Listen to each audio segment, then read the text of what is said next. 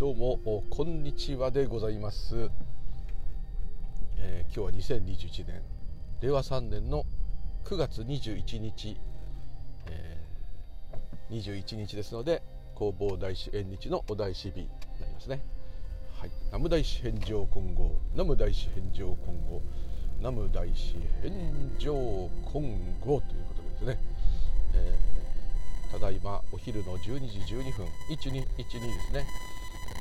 すぐ家の近くでございまして、えー、これから仕事場は今日は練馬区富士見台に向かってまいります。生きとし生けるもの生きとし生けないもの全ての縁起が皆幸せでありますように。ムー流々でございます、はい。えー、今日もどうかよろしくお願い申し上げます。というところでございまして、はい。えー、ちょっとあのミッドナイト雑談の方が喋るのが自分で楽しいっていうことにちょっと気づいちゃってですね、えー、もともとダラダラ喋るんですけどもさらにですね。こう関係ない話とかね日常的なドジの話とか笑っちゃった話とかそういうのしてってもまあしてるか。そうですね。変わらないです。あ何でもないです。今のはななしね。なしです。はい。え演技として起きちゃったからもうなしはできないって。じゃあなしも完璧に起きてるんです。はい。ということでよくわかんないこと言って、えー、ね、おっさんなんで許してくださいっていうところで、えー、まあ、ネタがもう全くなくてですね。もう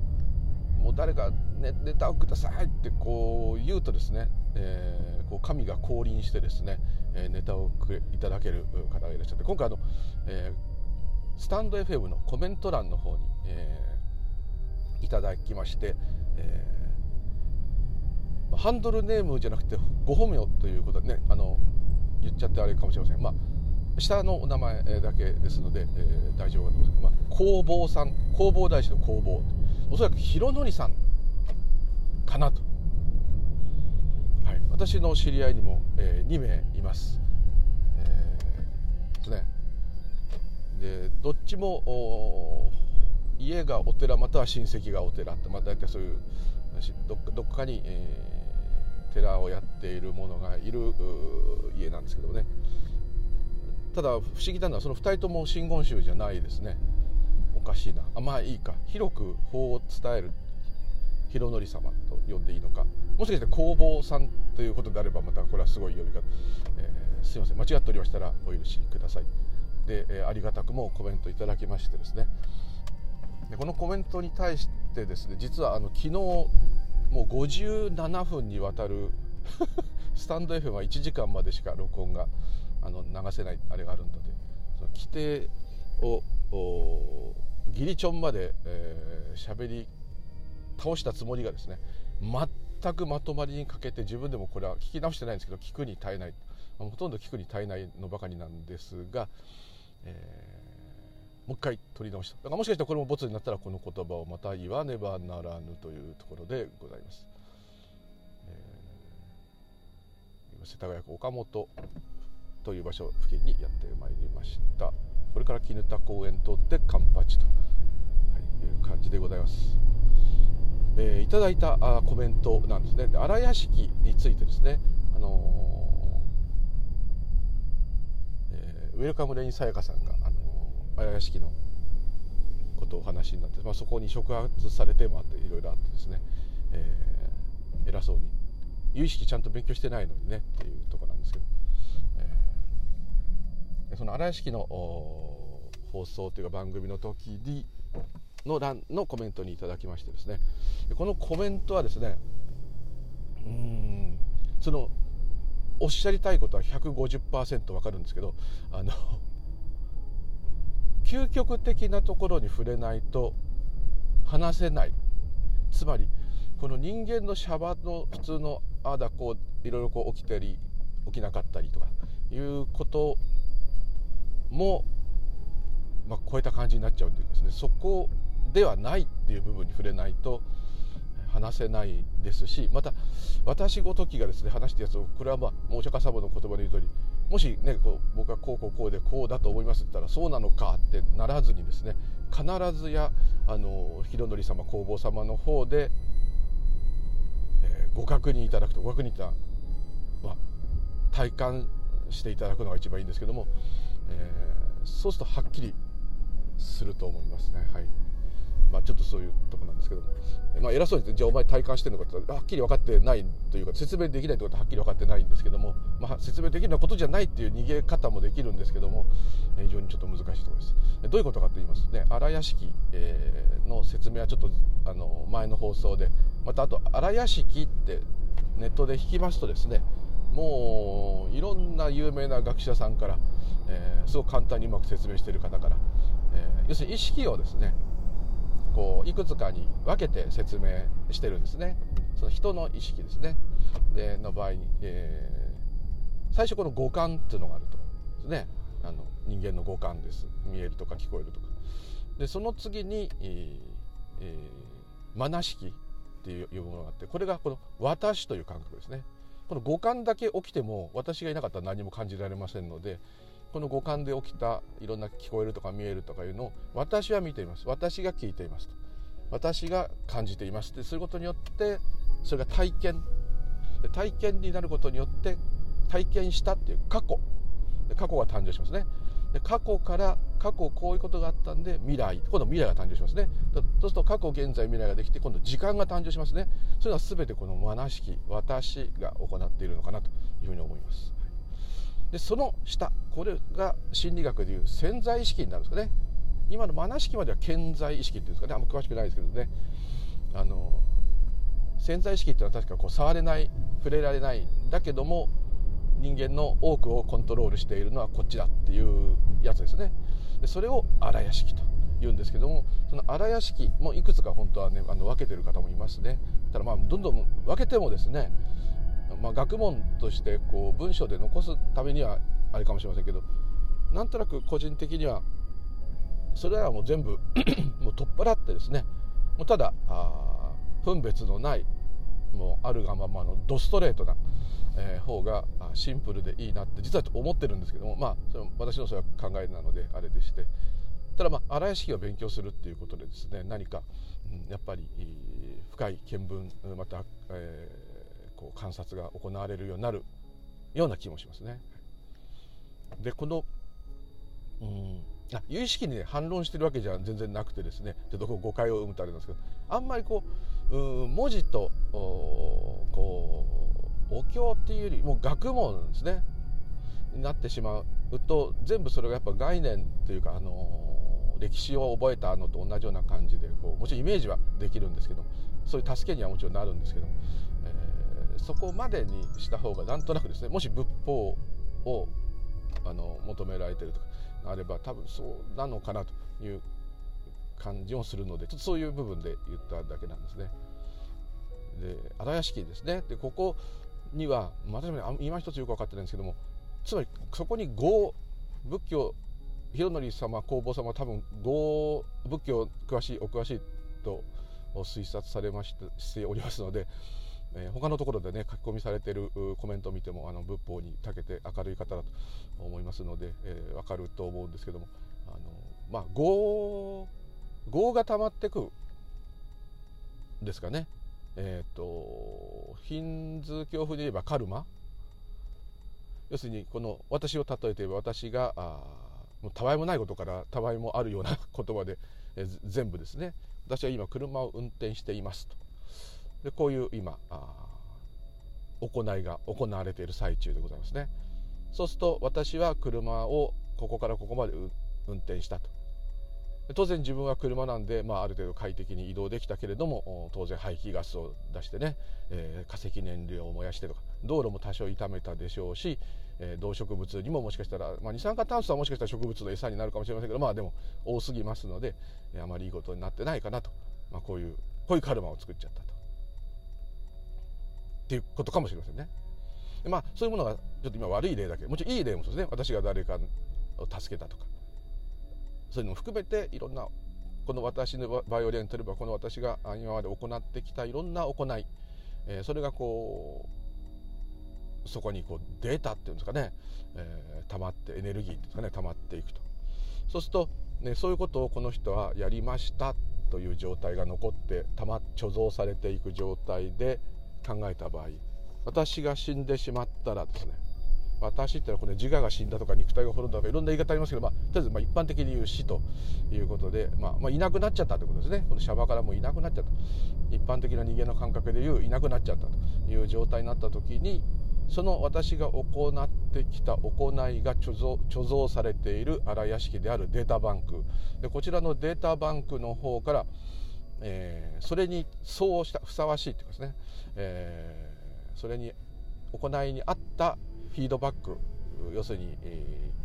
ー、かかと、まあ、果物のか果報のか、まあ、果報っていうとちょっといい感じになっちゃうかもしれませんけど、まあ、どっちにしろ果報っていうのはいいも悪いも果報ですからそれをどこでいつ受けるのかと。でここで当然普通に考えるとヒンズー教の考え方を入れれば輪廻があればですね行いその行いに沿った来世。で来世でまた行った次の来世と。でこれをぐるぐるぐるぐるぐるぐるぐるぐるこう輪廻していてでもうこれやだよと、まあ、日付でもそうですねそこから下脱することが最大のポイントですからもうこれダメだとこれ続けてても拉致がかないとすごいいい人間をやって次すごいいい人生になったけどまた自分はそのいい人生で、えー、だらけてしまったでまた苦しいまた頑張った。また楽しい。これはまるで、えー、いつまでたっても救いがない。永遠のぐるぐるですよね。恐ろしい。である時それがひらめいて、まあ、聖者になって、まあ、悟りを開いて、えー、ニルバーナで下脱して輪廻の枠から外れると、まあ、こういう感じがどっちかというとヒンズー教の、まあ、当時バラモン教の感じでこれがすごく仏教に深く入っていると思うんですね。ただお釈迦様はそうは説いてない。っていうのは、まあのも事実としてあります。ですので、えー、あとは当時そういうことが今でもそうですけど100%信じられている国家でですね、えー、話を進めていくうちにえー、輪廻を種としてじゃあまあ仮に輪廻があるとしたらこうでしょっていうふうな説明をおそらくせざるを得なかった。そういう点があるので仏教の学派の中でもちょっとね分裂してるとこあるんですけど輪廻があると説く派と。それ同じ宗の中でも派で分かれてますよね、えー、そんなものはないと。いうのとありますね、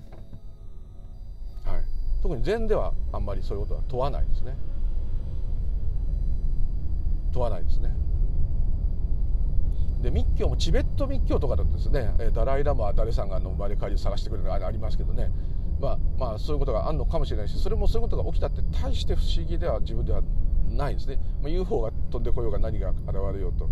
そういうものがあったり写真に撮れたりするんであればそれはそれでそれだけのことでですね。そんなにその起きたこと自体には深い意味はどれもないと思うんですけどもまあ、ちょっとその話するとまた話が脱線してこういう感じで脱線してですね永久に的を絞れないまま1時間経っちゃったんですね。すいません。ただそれだけこれは非常にナイーブでですね、えー、変なことを言うとね、えー、だから私の言ってることは絶対信じちゃダメなんですけどそういう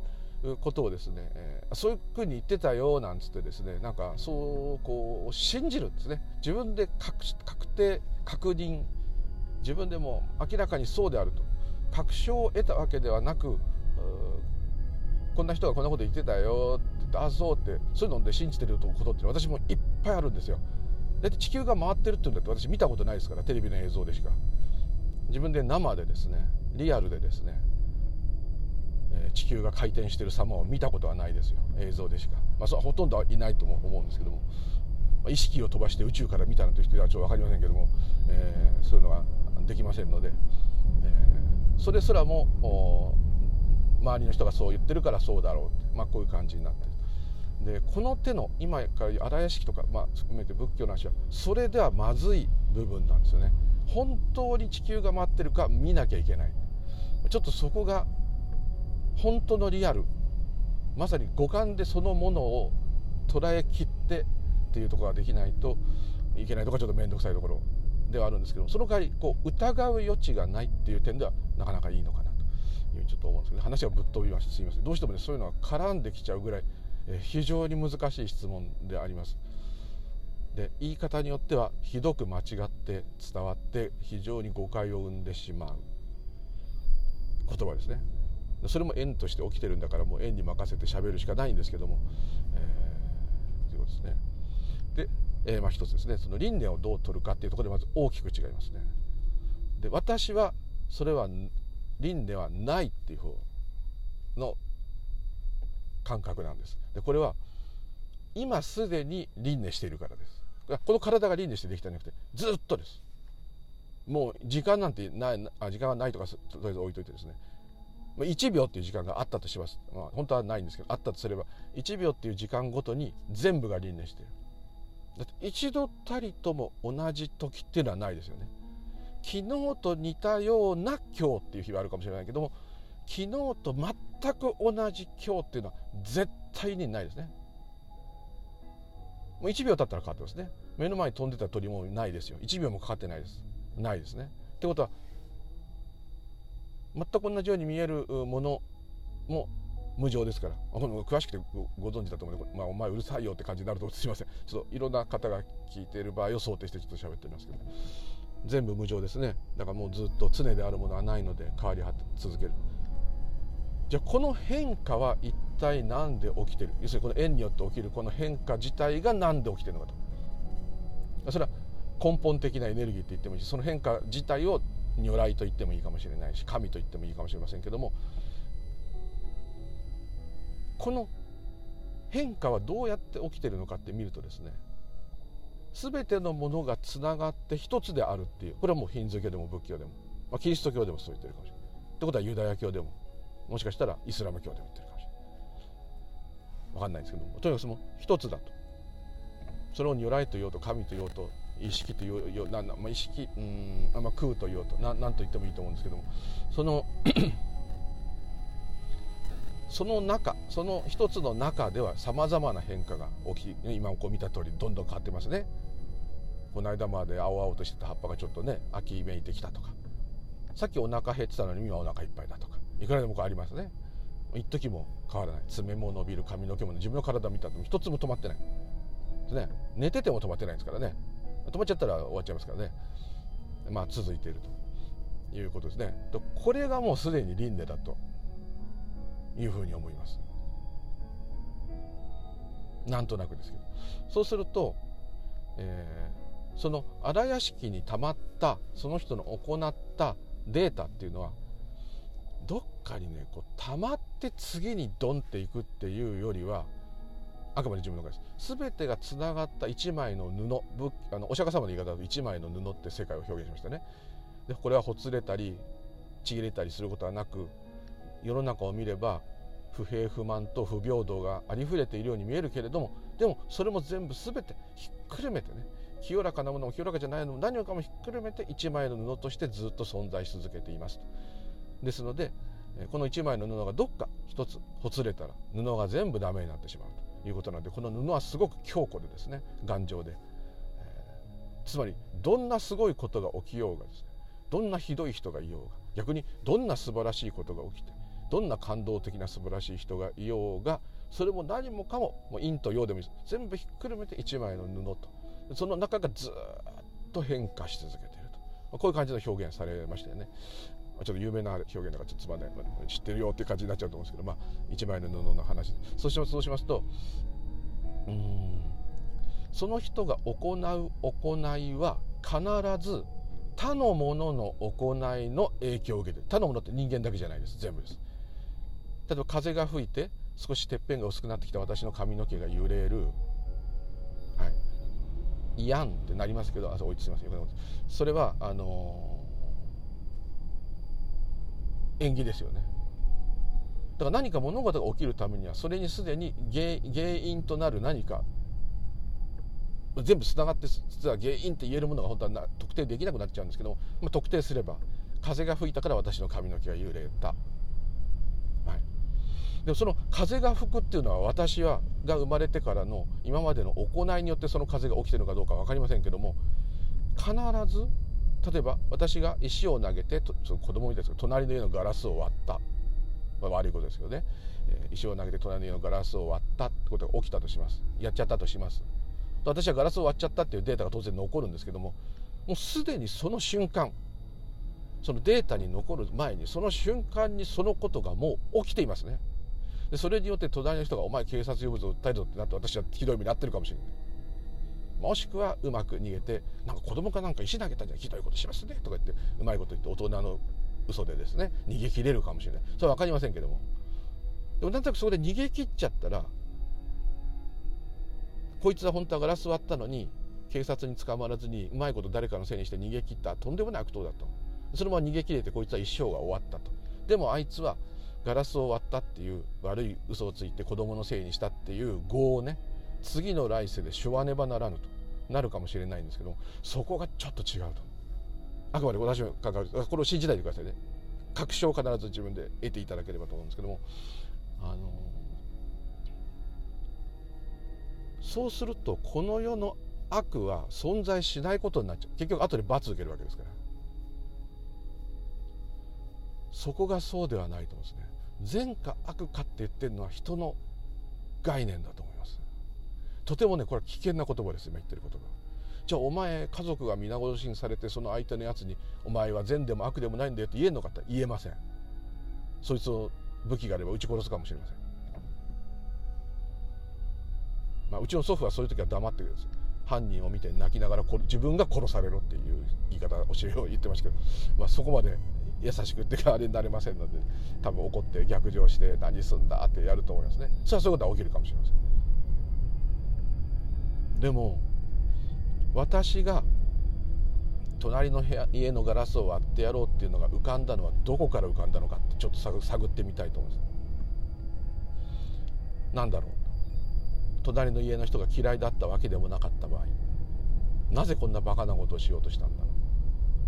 う。または隣の人が大嫌いだった。んだからあいつの家のガラス割ってやろうこれでもいいですよ。じゃあなぜ隣の人が嫌いなのかって調べていくと昔こういざこざがあって隣の人をずっと憎んでいた。これがあったとしますね。そういう原因があったとします。でも、うん、その人を知るまではもちろんそういうことが起きなかったわけですから。当然もともとガラスを割ろう。この人といざこざを起こして、えー、この人を嫌いになろうっていうのも何で起きたかが本当はわからない。そもそもその隣の人となぜ出会ったかもわからないもっと言っちゃえばその人の隣になぜ家を買って住んだかもわからない。ね。でどんどんどんどん戻っていくと縁起の説明になっちゃうんですけど戻っていくとなんで生まれたかがもうわからない。気が付いたらこういうとこに私は今いる。男として日本人としている。これこそすでにいろんな人のいろんな人人だけじゃないですね。いろんなものが作る。もう風でも宇宙でも全部ですね。地熱でもマグマでも全部そうです。全てのものの活動の影響の集大成がこの私に出てきてその私の中に隣の家のガラスを割らないですよ 隣の人大好きですけどね石を投げて割るっていうことがどういう理屈かわからないけどももうはるか太古昔からのいろんな行いのいろんな人だけじゃないです全ての行いの活動の集大成で今起きてるとこう思うわけです。ということは輪廻っていうのは随時随時ですね。だ死んだらだから要するに生まれて死ぬっていうことが特別なことになってますよね。一般の感覚では。当たり前ですね。そこばっかしですね。生まれるか死ぬか。もうこの2つは超大事な。ブッダは言ってますね。生老病死と。宿泊の一番メインの宿です。そこに生まれるがまず入ってるわけですよ。だ仏教では生まれたことをいいと言わないのはそこなんですよ。弘法大師だってお誕生日より命日の方が大事じゃないですか。3月21日の方が。仏になったって。まるで死を喜んでるから喜んじゃいないんですよ。それは全く誤解です。そこは間違いなんですけども。でも生まれるってことが素晴らしいこととはなってない。なぜなら生まれたっていう時点生まれたという概念ができた時点で死が生まれる。これ絶対ですね。そしてまあどういう理由で死のうかわからないけど、まあ、死ぬ直前はどうか体の機能が衰えるでしょう。若くて急に事故かなんかで亡くなったとしたって何かで衰えるわけですから病むわけですね。またはや病まなくてもずっと置いて年取って老衰するわけですね。で死ぬわけです。生まれなかったらこれが起きなかったのに。このものすごい基本的なみんなが見てて見ない部分です。だけどいつもそこを気にしてきてというのは生老病死。生まれるってことをおめでとうって言っちゃいますよ。僕らそう思いますけどももうその時点で、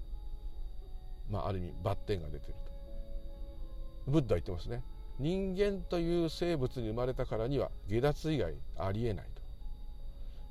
すごい厳しい言葉ですけどね。それ以外求めるものがないと。でもいずれそうであるってことが分かるであろうって言ってるってことは、まあ、いずれそうみんながそうなる。もっと言ってしまえばそのみんなもないんですけどね。ということでその荒屋敷のデータっていうのはその人が亡くなっても残ってるなってちょっと思うのが、まあ、その人が行った行いに善悪があるとかあるとなればですねまた生まれ変わってひどい目に遭えとか、まあ、こうなっちゃうかもしれませんけどもおそらくそういうことではないと思いますね。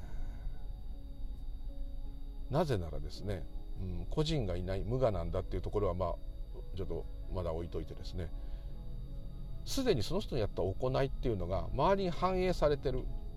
ってことですねまず。それが間違って捉えようとどう捉えようと。そしてこの行いをする本人この私、えー、あなたどなたでもいいんですけどそれその体にしろ心にしろ何でもいいです。そういうものがすで、に多くの因に原因によって今起きているわけですね。そして全部がつながっていると。もう送電線のようにつながって各お家に全部電気がつながっているように。びっちりつながっていてつながってないものは一つもないという状態ですよね。そうしますと必ずどっかが動けばどっかにビビビッと伝わると。道元禅師のねくしゃみ一発で宇宙の果てまで影響する。その通りですね。もうビビたるもんかもしれないけども必ず影響がいっちゃう。単体個が起こしたことが個で完結するってことは一つもないわけです。すでにこの、ね、肉体一つ見ても細胞分裂して心臓を動かしてばい菌が来たら白血球やキラー細胞はそいつを倒して倒せなかったらそこに出来物ができたり可能したりしてずっと起きてる。ね。食べ物だって自分の力で買ったように買ってきた給料で買ったんだ俺がスーパーで買ったんだお店で食べるんだとしてもそれも全部そのようなことが起きたということはさまざまな複雑な縁が重なり重なって今目の前に食事が現れたこういうことですよね。それも輪廻みたいですよね。止まることがない無常。そしてさらにブッダの言葉、まあ、今回ちょっとそのまま使いますけど無我であればですね。無我であるっていうのは、ね、縁起が分かると自動的に無我ってことになっちゃうんですね。その自分が無我にならなくても、まあ、縁起が分かるっていうのは、うん、無我だから分かるというのもあるかもしれませんけど同じことなんですね。縁によって何かが起きてまた縁によって何かこの連鎖があるだけであるっていうことが見えたらこの私という存在も本当に個人が本当にいるんではなくって私がいますっていう感覚が縁として起きているんですねこれも全てのいろんなものが作ってきた原因によって今現れているということですね。ってことはそう考えてた時に個人の責任っていうのはどこまでをもって個人の責任っていうのがもう言えなくなっちゃうんです。法治国家が成り立たなくなっちゃう。だから非常にここは危険な言葉なんです。だ仏教ではあんまりここ強く言いません。あんだけ無我無我とか善なんてもう無無我になれ言ってるのに密教だってアジカンでも何でもいいです。感想でも何でもいいですけどその、ね、自分が第一如来であることに気づけばいいわけですね。三位一体でもそうですね。盆が一如でもまあそういう意味で言えば一つあるって言い方になっちゃうけど、まあ、それでもいいかもしれないですね。全部どの宗教も同じようなこと言ってるってことは結局この個人がいないよってことをね言ってる。全ての大活動があるだけである。臨済宗風に言えばあの天地いっぱいの宇宙があるだけである。大生命がただ一つ活動してるだけであって私とかあなたとかそういうものはないと。その視点でどうしても言いたくなっちゃうんです。そうすると輪廻そのものが成り立たなくなっちゃう。今もすでに輪廻中ですから。生まれたら生まれたという輪廻があり生きてたら生きてるという輪廻があり死んだら死んだという輪廻があり死んだ後というのがあれば死んだ後の輪廻があると。でもその輪廻を持ち寄る個人がいないんですからそれで説明ができちゃうと、まあ、ちょっとこういう感じなんですね。で仮に私が肉体も完全に滅んで死んだとします。一般で言われる死ですね。死んだとします。これでも私の例えば家族が残っていれば私の影響を受けますね。生命保険もらってても私の影響を受けてますね。で私がいろんなことをやってきた行いの影響を受けた人っていうのは世の中にまあ何年かはいてくれるでしょう誰かが。すごい功績を残した人なんてねブッダなんて2500年経っても、まあ、全てあの方の言った通りに伝わってるとは思いませんけどもだとしてもブッダが2500年前に仏教を開いたよこういうことはずっと今でも影響をみんな受けてこのように喋ってるわけですね。あ失礼しました。だから生きてよと生きてなかろうとですねその影響はずっと周りに伝わっていく。しかもそれを受ける子というものがもうもともとないんですね。輪廻するその主体がないってことですね。それ核みたいな魂みたいななんかそういうのがあればですね、えー、それがどんどん変わっていくってのは分かりやすいんですけども。おそらくこの大活動しかないんですね。だよくあのスピリチュアルのすごい人とかがあのこの世には誰もいませんって言うんですね。あと会場とかホールに人が集まってその人の講義を聞きに来た時にこの部屋には人は一人もいません。誰もいませんって言うんです。でみんな笑うんだけども本当ですと。で名前聞くと誰さん私はな、え、誰々誰で何歳ですこう言うわけです。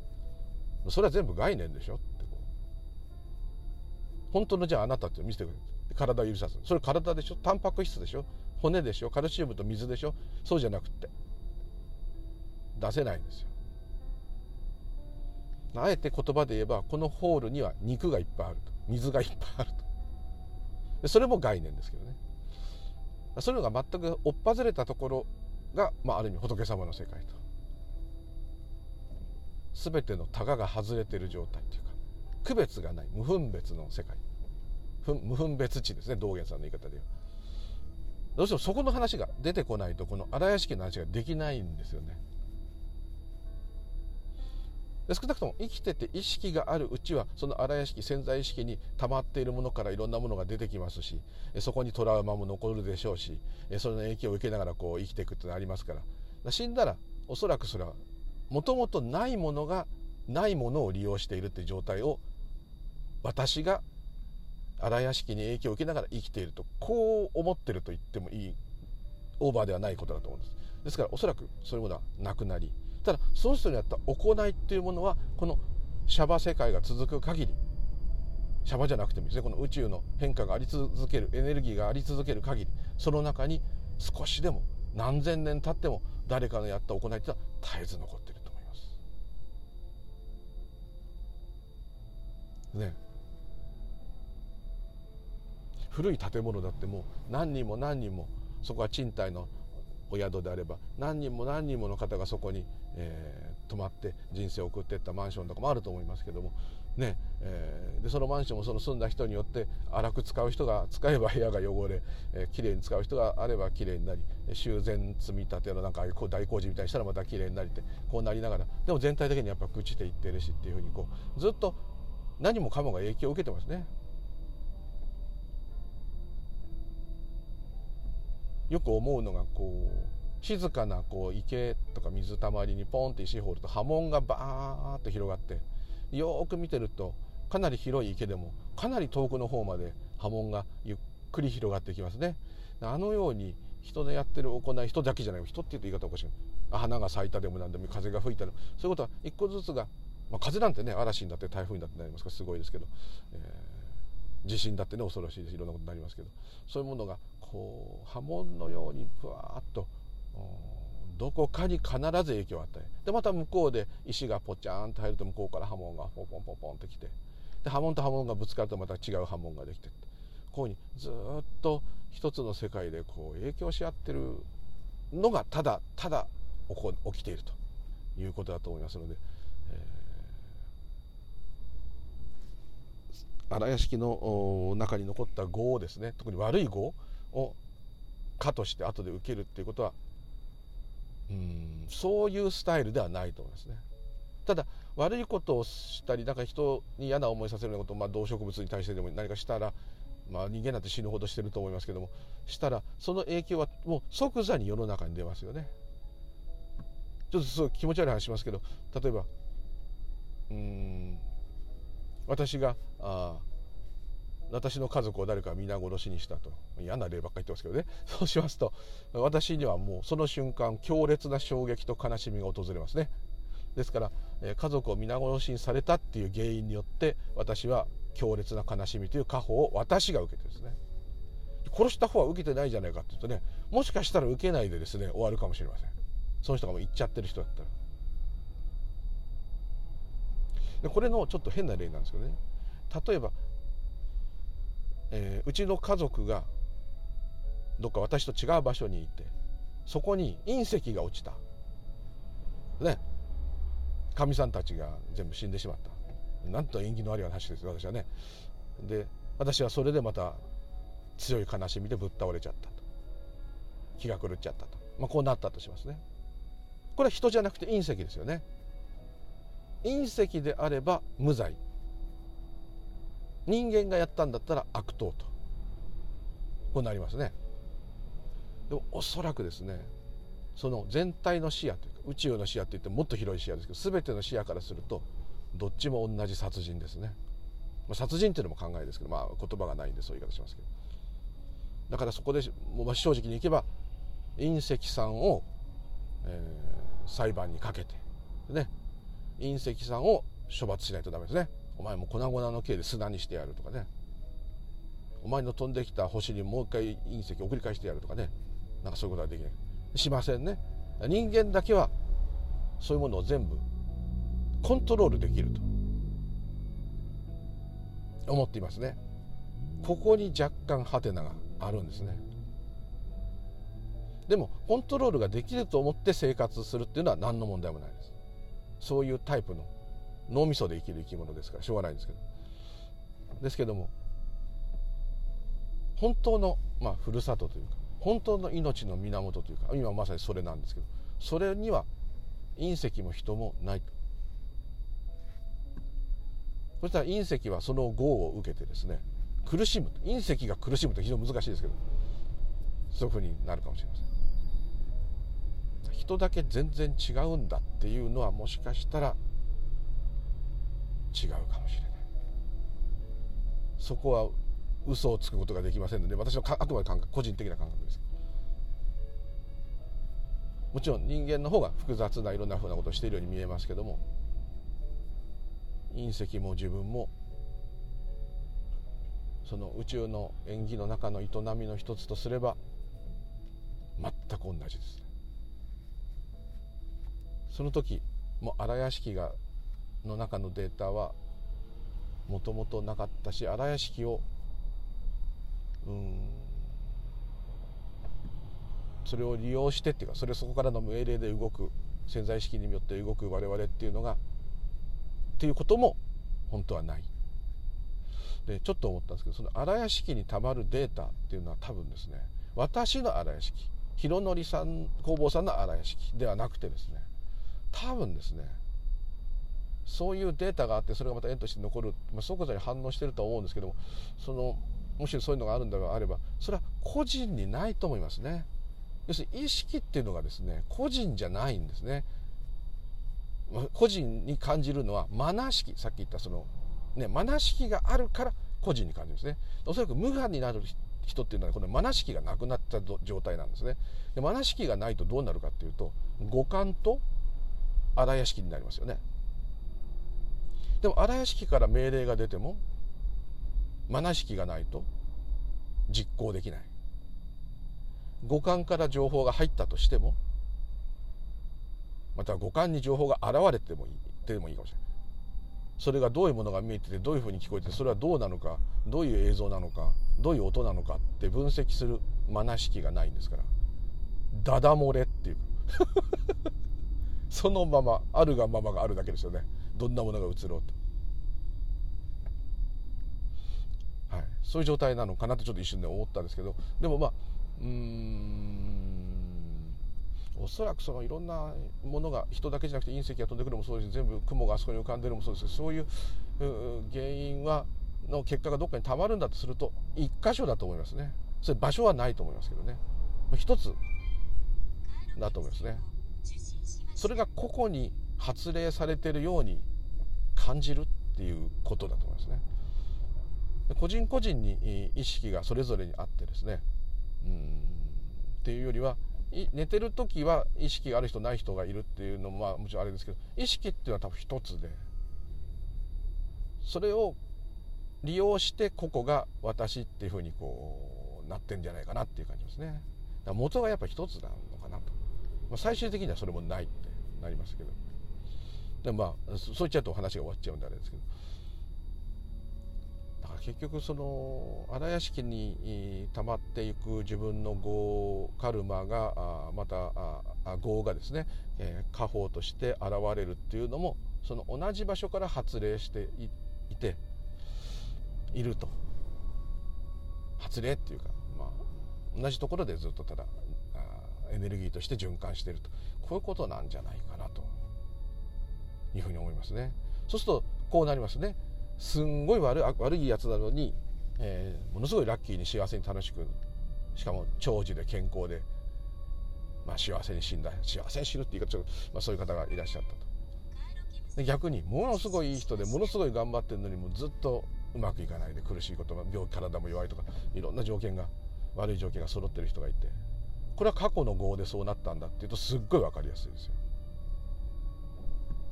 しかもその人に責任をなすりつけられますね。あんたは本当にいい人だけどひどい目に遭うってことはあなたは以前どんだけ悪い人間だったからだよってね。あんたはとんでもないろくでなしだけどそうやって毎日のほほんとうまいことをやって生きてられるっていうのはお前は前世ではどんだけ人に尽くしたんだろうねとかですね。話はつけやすいです。でその次の来世でお前はひどい目に遭う。あなたはこんだけ頑張ったんだから大丈夫と。いうのも生きてる時の苦しみのいろんな意味の励みになるかもしれませんね。あとブッダもちょっと言いましたね。人間の行動を自粛させる。要するに悪いことしたらひどい目に遭うぞっていうふうなあ悪因悪化これ本当はブッダは解いてないっていう人がまあ本当は多いんですけどまあまあ悪因悪化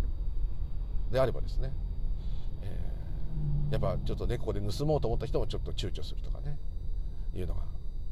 あると思いますね。これでもあんな大戦争しちゃうんですけどね。あと親鸞上人のちょっと浄土真宗になっちゃう言葉でもやっぱり有名なありますね。弟子があの「私は親鸞上人の言うことは何でも言うことを聞きます」って言ったら「そうか」じゃあ私が今から言うことをやってくれ」「は何でもどうぞ」今から100人の人を人殺してきてくれ。でななんてことを言うんですかと。僕は一人すら殺せませんよっつったらた笑って私もそうですよと。だけどねと。ここからがポイントなんですね。だけどね今は一人の人も殺せないと思ってるけど何かの折にねその縁に触れてしまえばそういうそういう悪い縁っていうかそれに触れてしまえば千人を殺すかもしれない。そこをよく覚えといてねって。弟子がまあびっくりするんですけどね。まさに本当に他力本願の境地。それも違う表現の仕方ではありますけど私がいないっていう点では同じですよね。私がいるんだったらまた1,000人を殺すようなことが起きないはずですから。そんなちょっとね自信ないような怖い話しないはずですから。しかも天下の親鸞さんが弟子に弟子はとんだ取らない人ですけどまあ、まあ、弟子弟子と言ってもいい。教え子にですね。今一人一人殺すってことも想像つかないかもしれないけど何かの表紙にね1,000人殺すかもしれないよ。だからよく覚えておきなさいっていう。ね。ってことはまるで自分で自分のコントロールなんかできないんだと。1,000人殺すようなことが起きちゃったら私だって1,000人殺すかもしれないな奄美ダブスの奄美ダブスって。まあこういうことですよね。これをそのままですね受け取ると危険なわけです。ですからあの親鸞上人の特に「歎異抄」って有名ですね。あれは一般公開されたのが結構江戸時代最近目だったですよね。それは非常にこれ危険な書だと。そのまま読んでそうやったらあじゃあ人殺したってそれは自然現象なんだから殺しちゃえばいいんだと。こうなっちゃいます。そういうことを言ってるんじゃないんですけどもそこがあまりに深すぎてですね普通だとピンとこない。なぜならこの「私がいる」っていうのが前提で読んでしまったら私は何をやってもいいになっちゃうんです。その私がないという状態のある意味話ですからこれは非常に難しい。なのでその書物が危険書物として出てこなかったと。最近はもう一番有名な書になっちゃってますけど。空海の立志教とか立志百教とかああいうのもやっぱり性欲も菩薩の境地って書いちゃってるから。どんなみだらな性欲に狂ったっていいんだってこうなっちゃうわけです。現に本当にそういう教祖が出て一大宗教宗派を作ってます。その名残の宗教も今はあります。名前は言いませんけどそうなっちゃうんですね。ですので、まあ、それも縁起だって最終的に言えばそれも縁起なんてどうしようもないんですけどもでもまあ普通の人間の感覚として見ればちょっとお粗末と愚かであるというところなのかなと思うんですね。ですからこの手の話が非常にこう難しいのはこう簡単に言っちゃえばもう荒屋敷、という意識は個人に本当はないよう全てにあるんだとそもそも荒屋敷で起きたことを起こしているその人自身が存在していないのだから、えー、誰も何もアクションを起こしていませんよと。起こしたアクションの結果あ家宝は受け取る個人がいませんのでありませんよと。こう言っちゃえば終わっちゃうんですけどそういう解説してるのもネットでちょっとちらっと見てこれは不親切だなとちょっと思ったんですけど。じゃあそうしたら私はいませんよっていうのをお前証明しろよって逆にそのねちょっとお坊さん書いてきたんで言ってやりたいところですけどまあそれそうすると多分そそれはあなた自身で見つけてくださいって俺と同じこと言うんじゃないかとずるいんですけどあのでもそこにもうすごいポイントがどうしてもあるものですから難しいですねですからそういうことにもうこだわらずにですねだって自分で本当の判断正しい判断ができるかなんて分かんないじゃないですかだからやっぱりやっぱこの今瞬間この瞬間のリアルを大切に誠実になるべくですよ。なるべくどうしてもダメな時はダメですから。誠実に生きていくもうこれしかないんですよね。もっと簡単に言えばこの瞬間瞬間を大事にする。これしかもうない。ないっていうとこに。その結果どうなろうと荒屋敷があろうとなかろうと家宝を受ける者がいようとなかろうとそれもどうでもいい。いうふうになった方が本当に軽々とですね幸運流水の心で生きられるんじゃないかと思いますね。ちょっとままともな説明になってなくてすいません。もっとうまい説明してるのが多分ねネットにいっぱいあると思いますんではい。っていうところでお許しいただければと思います。あと長くなってすいません。ということで非常にお粗末でございました。これに懲りずにまたどうか何かこいつに喋らせようと思ったらですねご意見ご感想何でもいただければと思います。また皆様大募集中ですから何でもいいですよ。あの全然書けないことでもいいです。あの最近うまい店どこ知ってるとか、えー、どんな車が好きとか何でもいいです。はい、どんなあ恥かいた何でもいいです。はい、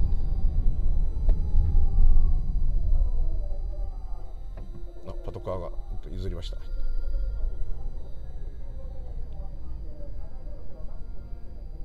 はい、っていうところでパトカーが割り込んできたんで、えー、終わりたいとなんかどっか事件みたいですね。で今日はどうもありがとうございました。またよろしくお願いいたします。ムー竜竜でございましたどうも失礼いたしますありがとうございます